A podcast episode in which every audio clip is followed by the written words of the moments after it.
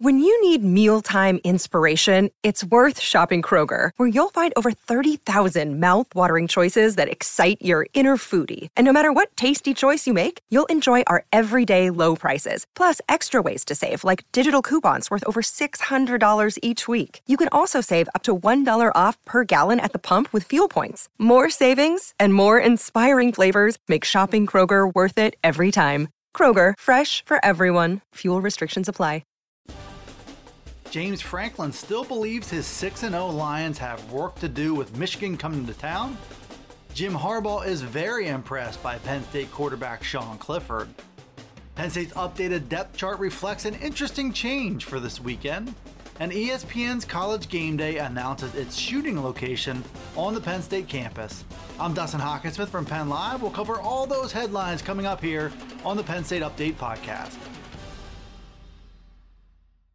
James Franklin addressed reporters on Tuesday and got into some storylines from the Iowa game, as well as the return of former assistant coach Josh Gattis to Happy Valley, now as Michigan's offensive coordinator.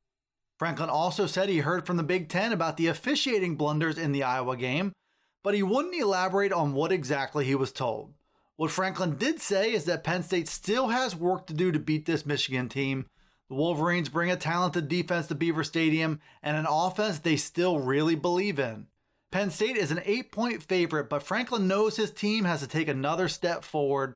That begins on offense, where the Lions have shown some real potential, but they've been inconsistent. They'll have to iron that out against the Michigan defense that recorded 10 sacks against Iowa. The goal, as it usually is, is to go 1 0 this week. Sean Clifford has a fan in Jim Harbaugh.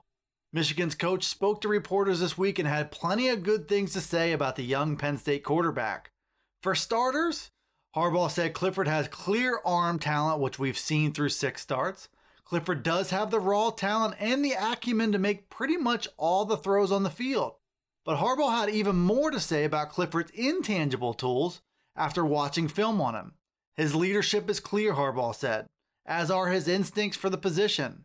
Clifford's now 6 0 as a starter for Penn State while showing signs of a potentially brilliant career ahead. His play has been uneven at times, highlighted most recently by a rocky start at Iowa.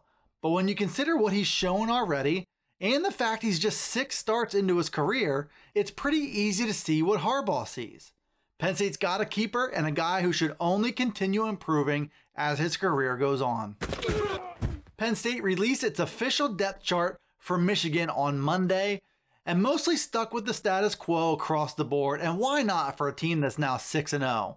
There was, however, one significant change worth noting for this week and maybe even beyond. Donovan Johnson's name is off the depth chart at one cornerback spot. Joey Porter Jr. is now listed at the number three position on that side, while fellow true freshman Marquis Wilson appears as the number three corner on the other side. Add in Keaton Ellis, and that makes three of six listed cornerback jobs now occupied by true freshmen.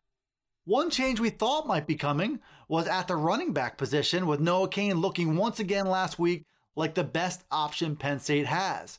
But Journey Brown, Ricky Slade, Cain, and Devyn Ford were all listed as co starters once again.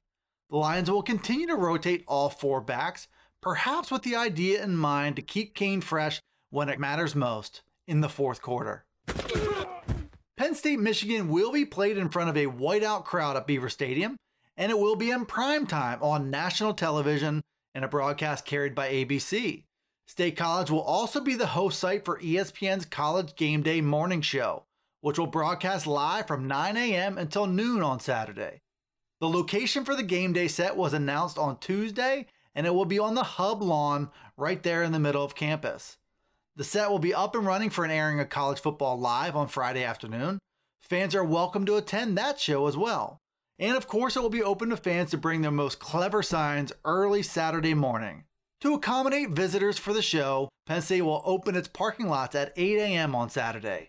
It's going to be a huge day in Happy Valley.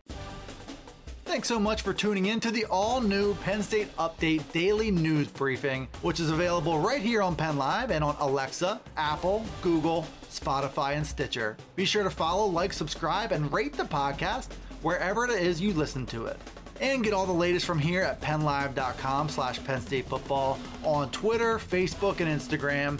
Until then, we'll see you next time on the Penn State Update.